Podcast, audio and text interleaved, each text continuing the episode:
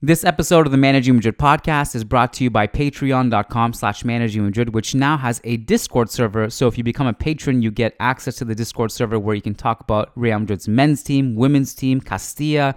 You can talk about the Champions League, La Liga. You can discuss all of Managing Madrid's articles. You can discuss tactics, off-topic stuff, and everything you can possibly dream of with other Madridistas. It's a great family that we've built over on patreon.com slash managing Madrid. And the Discord is basically an extension of that. So sign up there. You get a ton of bonus content and now the Discord server as well.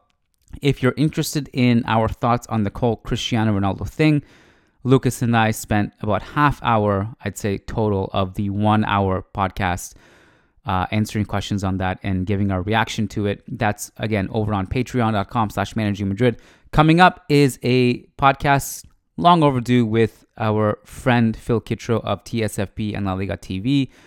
Needs no introduction and uh, it was a really fun conversation. Always is with him. So kick back, enjoy, and here's Phil Kittro.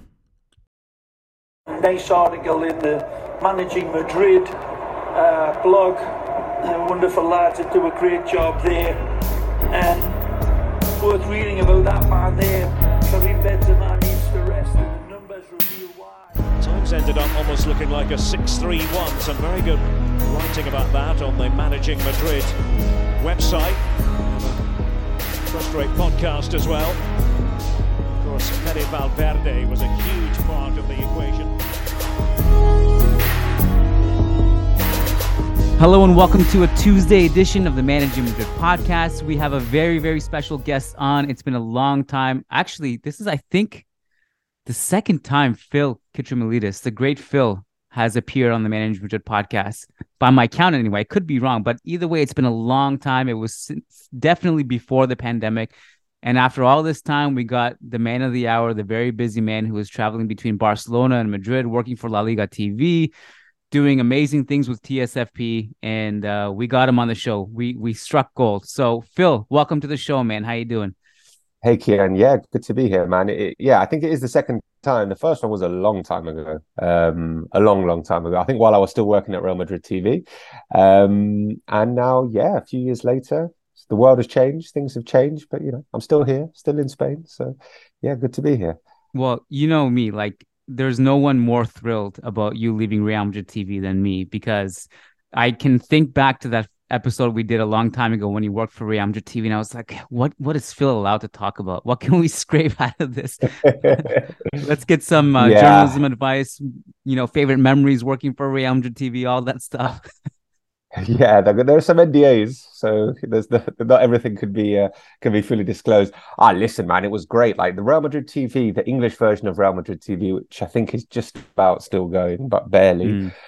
In the beginning, it was it was a really serious operation. There were you know 15 people working for it, and you can just tell like the quality of people that worked there because of what they've gone on to do. Obviously, Kay Murray, ESPN host, Dan Thomas, ESPN host, uh, Alex Aljoe works for the Premier League. Uh, Rhiannon Jones has been doing good stuff as well in the UK.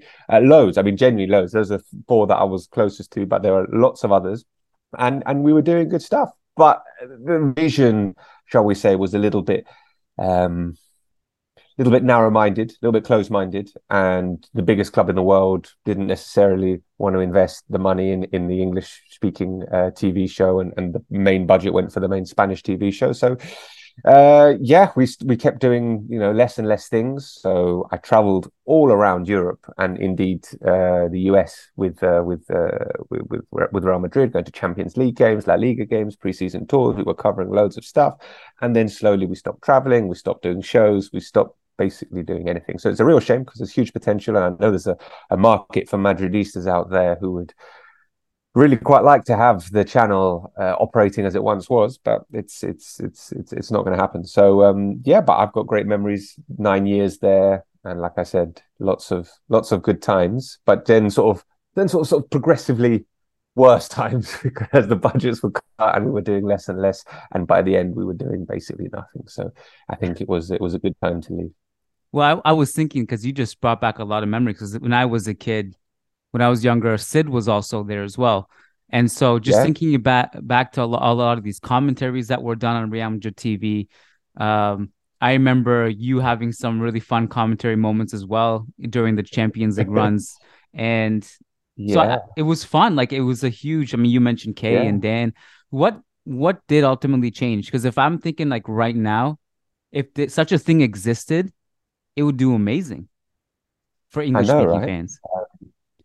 we sh- you know someone should someone should tell the club because um uh what what what changed i guess like yeah the um the the desire to invest in, in, in english version of real madrid tv wasn't there the budget wasn't there to do stuff so when we were doing extra time which was the show on a monday and a, and a thursday um then we only did it once a week and then we stopped doing it um and then we stopped having guests coming in so it was just me basically talking to a camera and throwing to videos i mean pretty pretty basic stuff um, from where we once were. We we, did pitch side uh, shows before games uh, as well for like two three seasons. We were in the stadium before games doing a pitch side show, which we streamed on Facebook and that kind of stuff. It was really cool stuff, uh, which you know got a lot of interaction. Um, but for some reason, um, I mean, I, I have to praise the club in terms of what they're doing on social media because they have invested in um, in in uh, in that aspect and uh, there've been there's been a big improvement, I think. Yeah, anyway, uh, from what they're doing on, on social media. I think you know most Madridistas, English speaking Madridistas, would see that. But there is still, as you said, you know, there's a market there for people to watch this channel, and they would they would like it. And um, but I don't ever think it's coming back. Certainly not how it was. I, I mean, uh, the Spanish side seems to be going strong. At least when I walk by press row, I see, you know, the the ex players with the microphones and all that stuff behind them Yeah. doing some stuff. I mean, go, going strong. I mean, they're yeah, they're still going, and it's because I used to do quite a lot on the Spanish version as well. Um, Mm. because yeah, mm, I was sort of uh, in house, uh, and my level of Spanish is high enough to be able to broadcast in it. So I used to do stuff for them, and it was a little bit dis- disheartening. Um, some of the audience figures because they they put like a film on in the afternoon after the sort of lunch they put like a afternoon and that got quite good audience figures and then we'd come on in the afternoon and do our show and, and the audience figures went right down as soon as we came on so um that was a bit disheartening i must say i haven't checked recently um what the figures are but it's it's not widely watched in um in in Spain. I guess on match days, on match days, the pre-match show that they do, and if there's been a big game afterwards, like the post-match, um, will get good viewing then. But it's difficult, isn't it, to do a 24-hour a 24-hour show, uh, a 24-hour channel rather on, on on one specific theme. It's difficult. So um, they they they're doing their best, I guess. I, I got it's it's it's true. I mean, even like we our our bosses here want us to do a daily podcast basically. And we're like, Yeah. we're okay, but like we're really scraping the barrel here. We're only talking about one team. Like there's only so Yeah, much. I know. Like yesterday, the Cristiano Ronaldo interview, we're like, oh yeah, thank God, give us some content. He's a past player. We can we can squeeze that in. yeah, hard. Yeah, yeah, no. Um, I, I miss It the it Castilla games the most. That, that Real Madrid TV were great for that back in the day, and it's hard to to watch Castilla these Yeah. days. Yeah. Absolutely, and that was just broadcast online all around the world. Uh, you could tune in and watch Castilla. I mean, uh, we we did a lot of youth games. I used to commentate like the Benjamines, like the eight-year-olds Yeah. uh, running around, which was you know probably a bit unnecessary. Don't necessarily need to be televised in that. Uh, especially they were really good. They were they beat everybody. Yeah. So you know Real Madrid were winning like twenty 0 and sometimes it was a bit hard on the other team. They'd start crying, or you know it was uh it was it wasn't the best. It didn't make for the best TV. Yeah, yeah, yeah. But the funny thing is, was I was in one commentary booth uh, on my own, obviously, and then the Spanish version were in another commentary booth, and sometimes they'd have one commentator and two analysts for for like an under eights game or under nines game, and every goal their directive is to commentate it like it's the Champions League final. So these eight year olds are scoring at 17 0 and it's goal, goal, goal, goal, goal, goal, goal, goal. Still going for it. And I'm like kind of toned down, like, oh, another goal. Okay. You know, and these guys really go So, um, but yeah, That's no, great. Castilla was good, man. And, and now I find, like, having spent nine years at Real Madrid TV and most of those years doing youth commentaries, there are loads of players who I know now and are Primera División players that I saw come through. So that was like a really good, um, really good foundation and, and basis because and I wouldn't have been watching those those players in those games otherwise. But yeah, that that served me in good stead. So we could uh, transition to talk about the big tournament that's happening. I think next week. It's called the World Cup or something. Um, what's it What's it like this time of year? By the way, for you, is this like one of the rare times of downtime for you? In between, What do you mean now that there's no yeah, um, just like this one week that it, Yeah. there's nothing. yeah, I mean this this this one week is is is pretty chilled. Um, usually now with working for La Liga TV and presenting every weekend their match day coverage, I'm away from home, as you said in the intro. I'm in Barcelona. I live in Madrid, but the studios are in Barcelona, so I've got to go up to Barcelona and spend all weekend uh, in the studio, uh, which is sort of kind of tough uh, family wise. But now I've got seven weekends where I don't have to go up there in a row, which is mm. great. Yeah. Um, we are doing a, a, show on a Wednesday, uh, so I'm going up, but that's just up there and back in the day. Um, so yeah, it's it's it's it's unexpectedly cool um, to have this little break. Obviously, we're still sort of trying to come to terms. I don't know if you guys have been discussing about your feelings to to the World Cup and um, how how you're approaching how you're approaching it. I guess you know we're professionals; it's our job. We do love the World Cup. I personally have certain misgivings about uh, how and where this is being staged, but um, I guess you've got to cover it. Uh, I'm, I'm not in a pro- position to boycott it totally, but think it's fair to say you can cover it while at the same time expressing your uh, misgivings over certain aspects. Yeah, I think that's correct. I mean, I saw your the tweet that you guys put out on the thread on TSFP's Twitter account. Yeah, I think it's kind of the same boat for us. Is that our job is to cover all of Real Madrid's players who are playing during the World Cup and that's what we're gonna do. Um, hmm. I you know, and I'm me personally, I've there's a my head's also because like Diego asked me yesterday, like what do I think about Iran's chances, and I like went on this huge tangent. I'm like, right now, Iran's we're not even thinking know, about right? football. Yeah. It's there's so much yeah, happening, yeah. and then you have all the human rights issues in Qatar on top of this. So yeah, we just kind of approach it the way same way you guys are that we do our job and uh, we can also express our feelings towards the tournament and all that. Um, I read your article this morning, your latest column for Optus Sport, talking about Luis Enrique, and I thought it was really interesting. And um, I, from what I gather, I know that you guys, that I'm just pulling it up here, uh, are pretty. You you're admirers of Luis Enrique, right? I mean, yeah, yeah, I, I, I admire, yeah, yeah, yeah, yeah. I mean, I don't, I don't, I'm not like super pro or super against him, but because listen, what I admire about him, I admire his pugnacious and sort of uh, the way that attitude and the way he wants to take on the press here. Because when you live and work here in Spain every single day, day in day out, and you see the way that certain things are covered by certain aspects of the press, when somebody comes along and is just like, you know what, I'm not having it from you guys, bit like Mourinho did uh, for Real Madrid. It's kind of like, yeah, you know, good on you because there's a lot of people talking a lot of nonsense in this country a lot of times. So, in that aspect, um, I, uh, I, I admire him. I think as a football coach, uh, I don't think his his quality is, is questionable. Really, is is a fantastic coach. One of the best. He's one of the best managers in the tournament of the World Cup. If you look each country, who is their manager? I think no Luis Enrique is one of the best managers there. So so you you said a lot of interesting things in the article and i and by the way like the whole because you said you, you did mention about how the country seems to be divided based on you know are you a Real Madrid supporter? And you know Lucho's call ups and all of that. And I personally I, I don't I don't know if there's necessarily an anti Madrid bias. I think it's he has just a very very interesting view of his squad selection and which players he values. And if you look at like to me, if you look at a lot of the emissions that people are complaining about, to me the emissions are not Real Madrid players. Like I'm thinking about Mikel Merino, Sergio Canales, people like that. And you know, look, Sergio here, Ram here, here in Spain, here in Spain, here in Madrid, I have not heard anyone complain about Mikel Merino as they should have. No one saying anything about Brais Méndez, which they definitely should have. But yeah. lots of people are talking about Sergio Ramos. Sure, I promise. Yeah, you. yeah. I yeah, and, and yeah. yeah. I, I, I suppose yeah, my lens is different from the the the Madrid I'm lens, but you. yeah, um, yeah.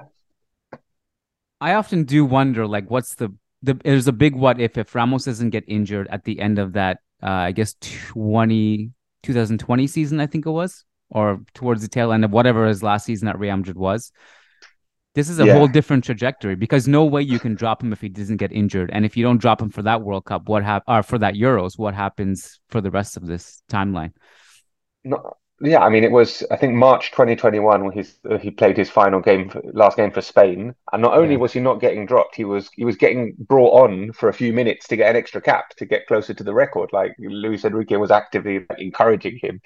They seemed super close in in that respect, and then and then yeah, he's he's he, he's spent a lot of time without without playing football. A lot of time. I mean, at his age as well, uh, we're talking you know nearly a year without playing proper football is it, it's complicated. But um, yeah, had he had had had he not got injured there, he would have been playing at the Euros, at this World Cup as well. I've, I've, I've no doubt about that.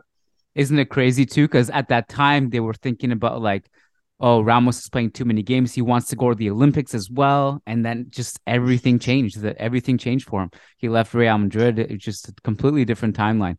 Um, do you feel like should have taken the deal, Sergio? Should have taken the deal that Uncle Florentino offered you. Should have taken it. In hindsight, I think there are definitely several players who shouldn't have left Real Madrid for their for their own sake. Um, do you feel like there's a hint of like if you take him to Spain, it's kind of like if Aragonés had taken Raul to his squad in 2008, where it's like you have to play him. He's a distraction. You can't just put him on the bench. Do you feel like there's an element of that there? I think that's one of the major reasons why he's not taking him genuinely, because in terms of, of footballing ability, uh, I don't watch the French league, but he's been playing, uh, apparently, playing well, uh, playing regularly. He's fit, and a fit and healthy Sergio Ramos, even at the age of 35, can definitely bring something to any squad anywhere, uh, even if yeah. it's not starting. Uh, but him being Sergio Ramos and this being Spain, it also brings with it a lot of other things as well, a lot of baggage, which Luis Enrique, being the person that he is as well, being the personality that he is, wants to avoid. And and he's all about the group, right? He is all about uh, the team, the squad, not the individuals he doesn't have a stronger starting eleven. He doesn't. Well, he doesn't have a first eleven, does he? Like you couldn't name. You could name a few players that he likes and will probably pick, but you can't name his starting eleven because he's. I don't think he's about that. I think he's about having a group of players and each one can play in any given position in any given game. But if you got Sergio Ramos in the squad, then he just has to start because he's Sergio Ramos, and I guess that kind of takes away from his his idea as well. Like I, I do think that I don't. I wonder if that's a hindrance. The fact that we don't know, or and he doesn't know who his best eleven is yet, and we're heading into the World Cup. There's like, I suppose it's hard to plan for in some way if you're the opponent, but there's no like, okay, so this is what we are. This is our best yeah. eleven. I don't. I wonder if that's a hindrance. Yeah, I mean, like I said, he's he's he's all about having like a style and a way of playing, and having players that can fit into that style, which is why he wants, you know ball playing centre backs and, and, and not necessarily Nacho, uh, etc. Um, so in terms of not having that starting eleven, he's got a he's got a style and he's got people who can play to that style, and then he's got certain people that he thinks will play better in certain games. Yeah, I, I if I was a manager, and I'm I'm not a manager, and I wasn't a very good footballer, but if I was a manager, I would like to have a, a, clearly defined first eleven in my in my eyes, and then you know players that can come in and help me out in certain certain ways. That's what I do. But I I trust Luis Enrique because I, I genuinely think he's a very good manager and and he's won a lot of stuff. So um, well, let's see.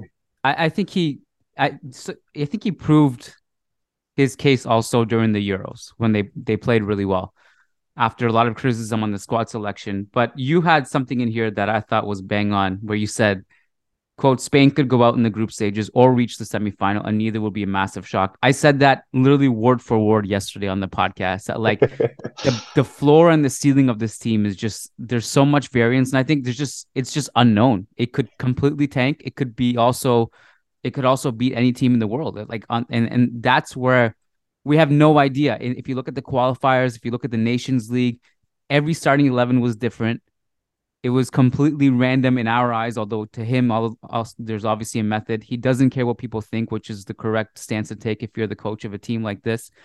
And it just it, there's just so much so many unknowns. I wouldn't be surprised if, i honestly would not be shocked if they won the world cup. I would not be shocked if they somehow lost against japan as well in the group stages and something bad happened. Yeah listen i mean the, the group actually could could be tricky for them. Like we know Costa Rica will just sit back, play super defensive, and uh, make it very difficult for them to get any space. And Spain struggle against teams like that. Uh, Japan probably something similar, but perhaps even more organised with uh, better attacking players. And then Germany are Germany. So actually, the group is it's it's not a foregone conclusion that they get out of the group. I mean, that first game against Costa Rica is vital, absolutely vital. Um, if they, if they don't win that, they're in they're in serious trouble. But yeah, just going back to what you said, I mean, even at the Euros, like the margins were pretty fine, man. Like they drew the first two games, didn't they? And, they weren't great in those first two games, and then in the knockouts, it was kind of against uh, Croatia. You had the, the, pretty crazy game that that went extra time against uh, Switzerland as well. I mean, it was all pretty. Um, yeah, fine margins. So yeah, even then, even like their their greatest success uh, could have been could have been so different. So yeah, who knows? Who knows what's going to happen with Spain? In our few remaining minutes, I did like we can't have an entire podcast with Phil without talking about Uruguay and Fede Valverde. So my question is where does the Uruguay love come from? Is it in your is it in your DNA? Is it in your blood, or is it just a, a, a different kind of fascination that just arose somehow? Yeah, it's a, it's a it's a valid question, Kiyan, because I'm certainly in no way Uruguayan uh, in terms of my heritage, and I've not even been there. Uh, I guess my my love and fascination for Uruguay stems from the fact that I think if you if you love football, you kind of got to admire, at the least admire Uruguay and what they've done and how they have overachieved, sitting as they do in between two absolute giants of world football, Brazil and Argentina, massive countries, massive footballing countries, and tiny, tiny Uruguay is there in between them, competing, competing, and often beating them, being the most successful team in the history of the Copa America uh, up until recently, uh, winning World Cups a long time ago, but still, um, and producing like all these really, really, I was going to say talented players. They are talented, but also just spirited, determined, and full-blooded players. The kind of players that fans like. Like if you, if we, we know that Madridistas like um, players to run around and show that they're, they're, they've, they've got spirit, they're, they're, they're, they're into it, right? That's what Uruguayans do. Like every Uruguayan, wherever they are, are fully committed to a team.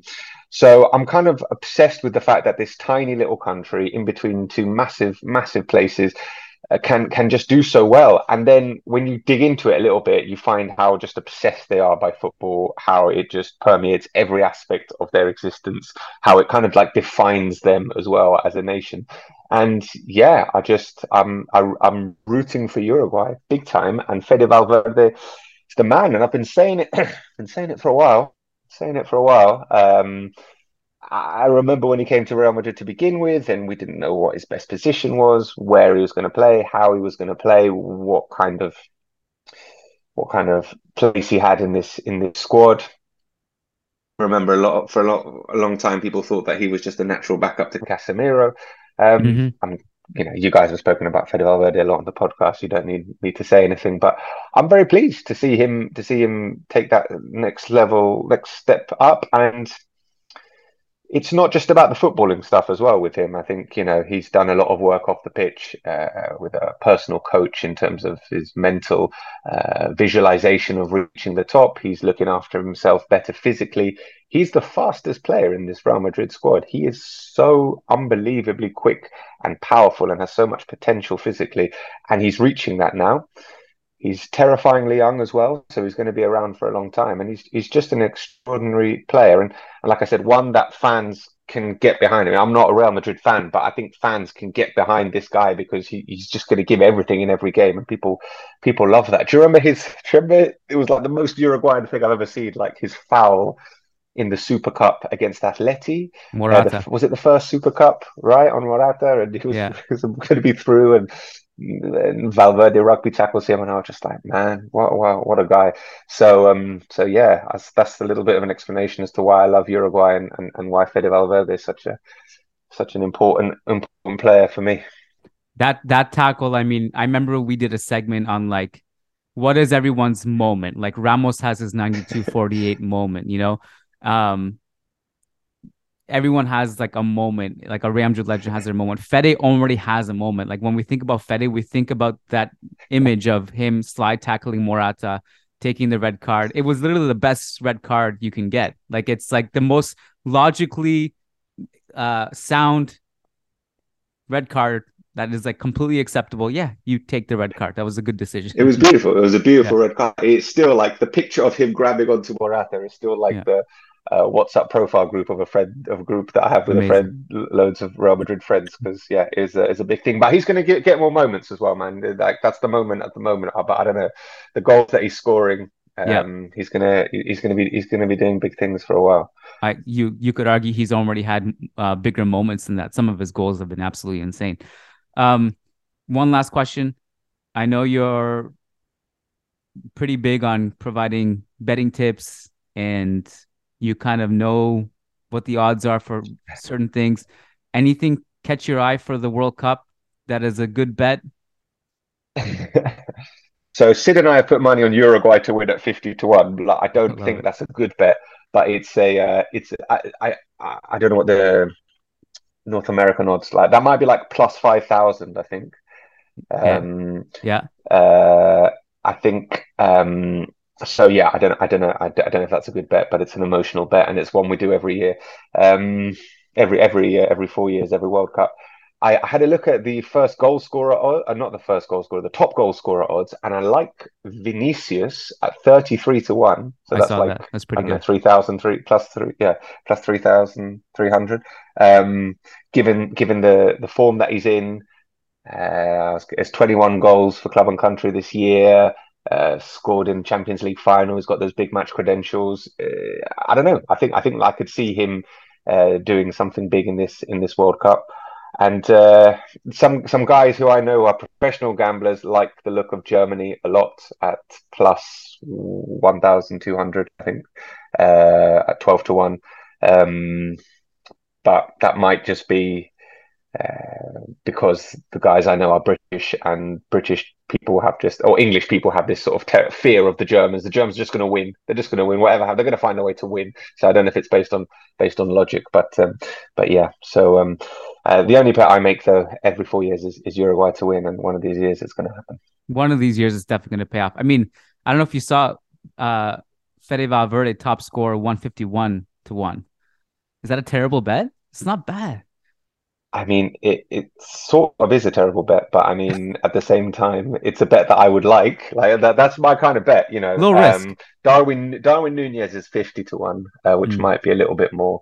Um, but yeah, Fede. Thing is, like when you're looking for like a top goal scorer bet, you have to like think how hard is their group and how yeah. far are they going to go in the competition. Yeah. And Uruguay have got a pretty difficult group uh, with uh, South Korea, po- um, Portugal, and Ghana. So it, it, they, they, they might not even get out of the group, and, and they might not go that far. But but yeah, who knows, man? Who knows? I don't think it's going to be Alvaro Morata. I think he's forty to one. Um, I think that you know plus plus four thousand. I would take Fede over Morata.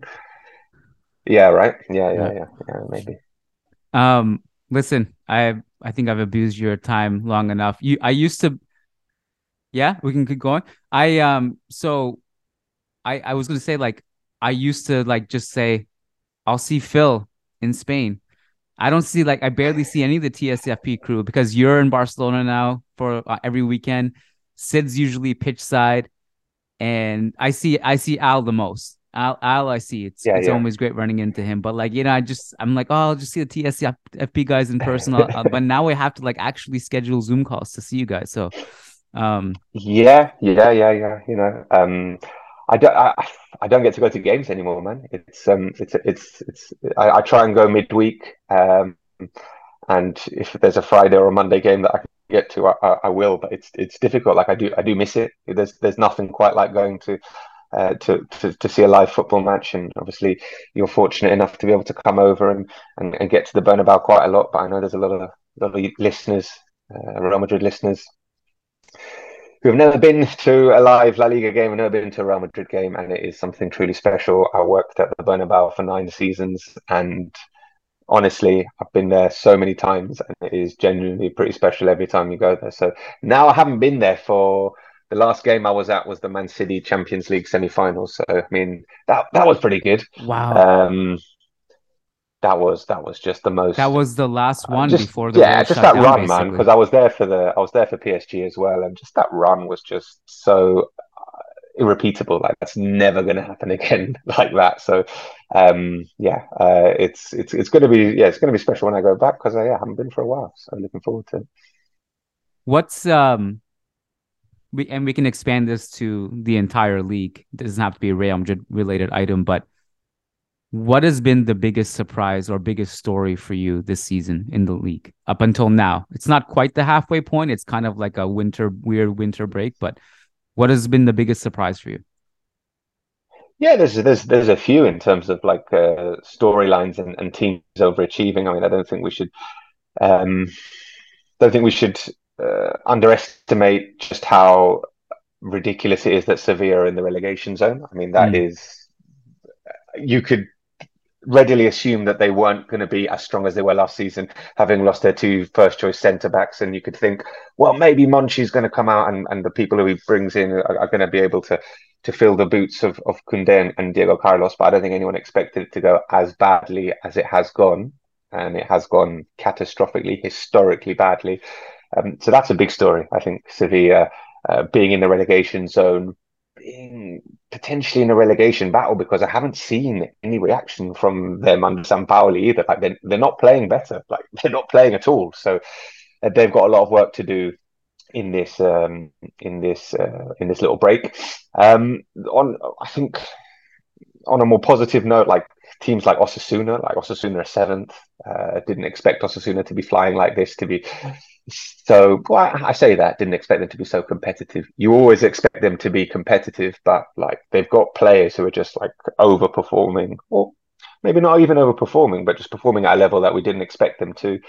And like youngsters like Aimar Oroz has come into the team, and obviously had never heard of this guy before, and he comes in and, and he's, he's he's a brilliant addition.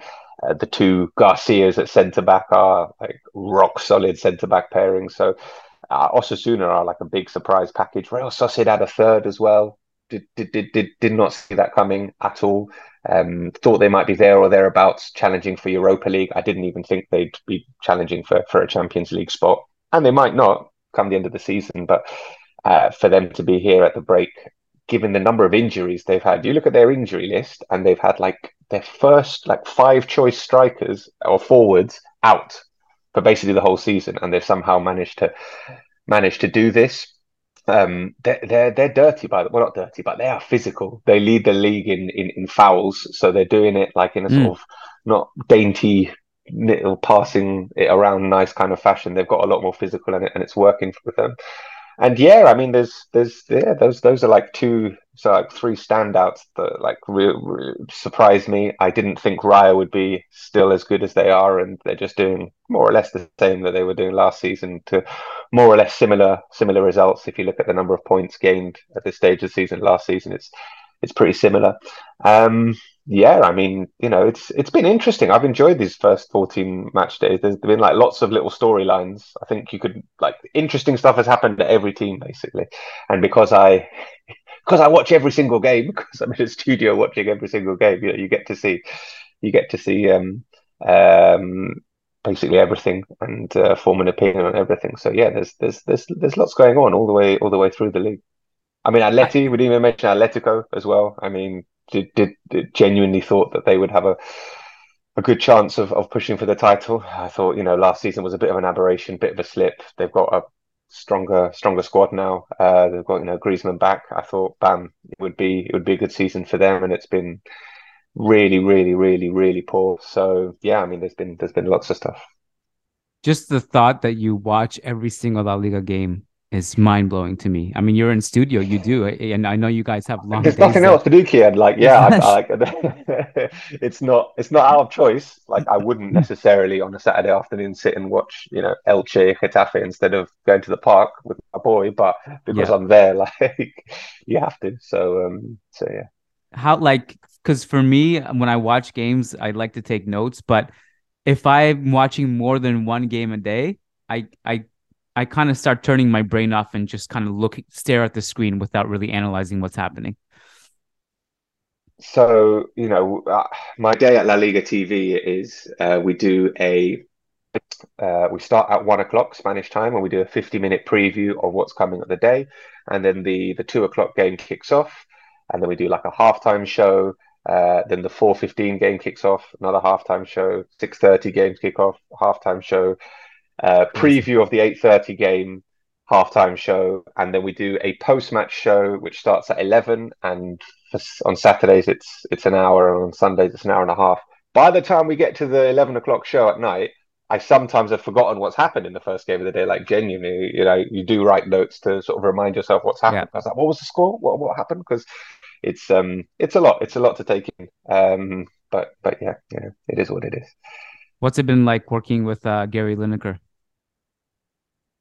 I haven't actually done too much with Gary. Um, I've, at the beginning the of the season, season, I think. I um right? I did the Classico with him last season, but he hasn't uh, he hasn't been over this season yet because okay. uh, he didn't come over for the last Classico.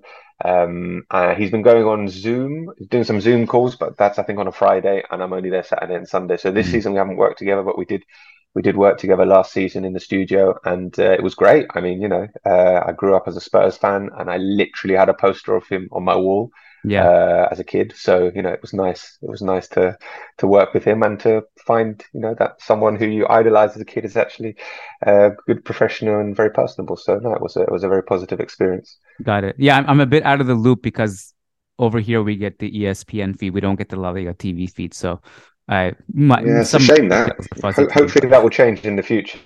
Um, yeah, hopefully that will change in the future, but I don't know. Yeah. Um, Phil, listen, it was a pleasure. Thank you so much for coming on the show. Appreciate it.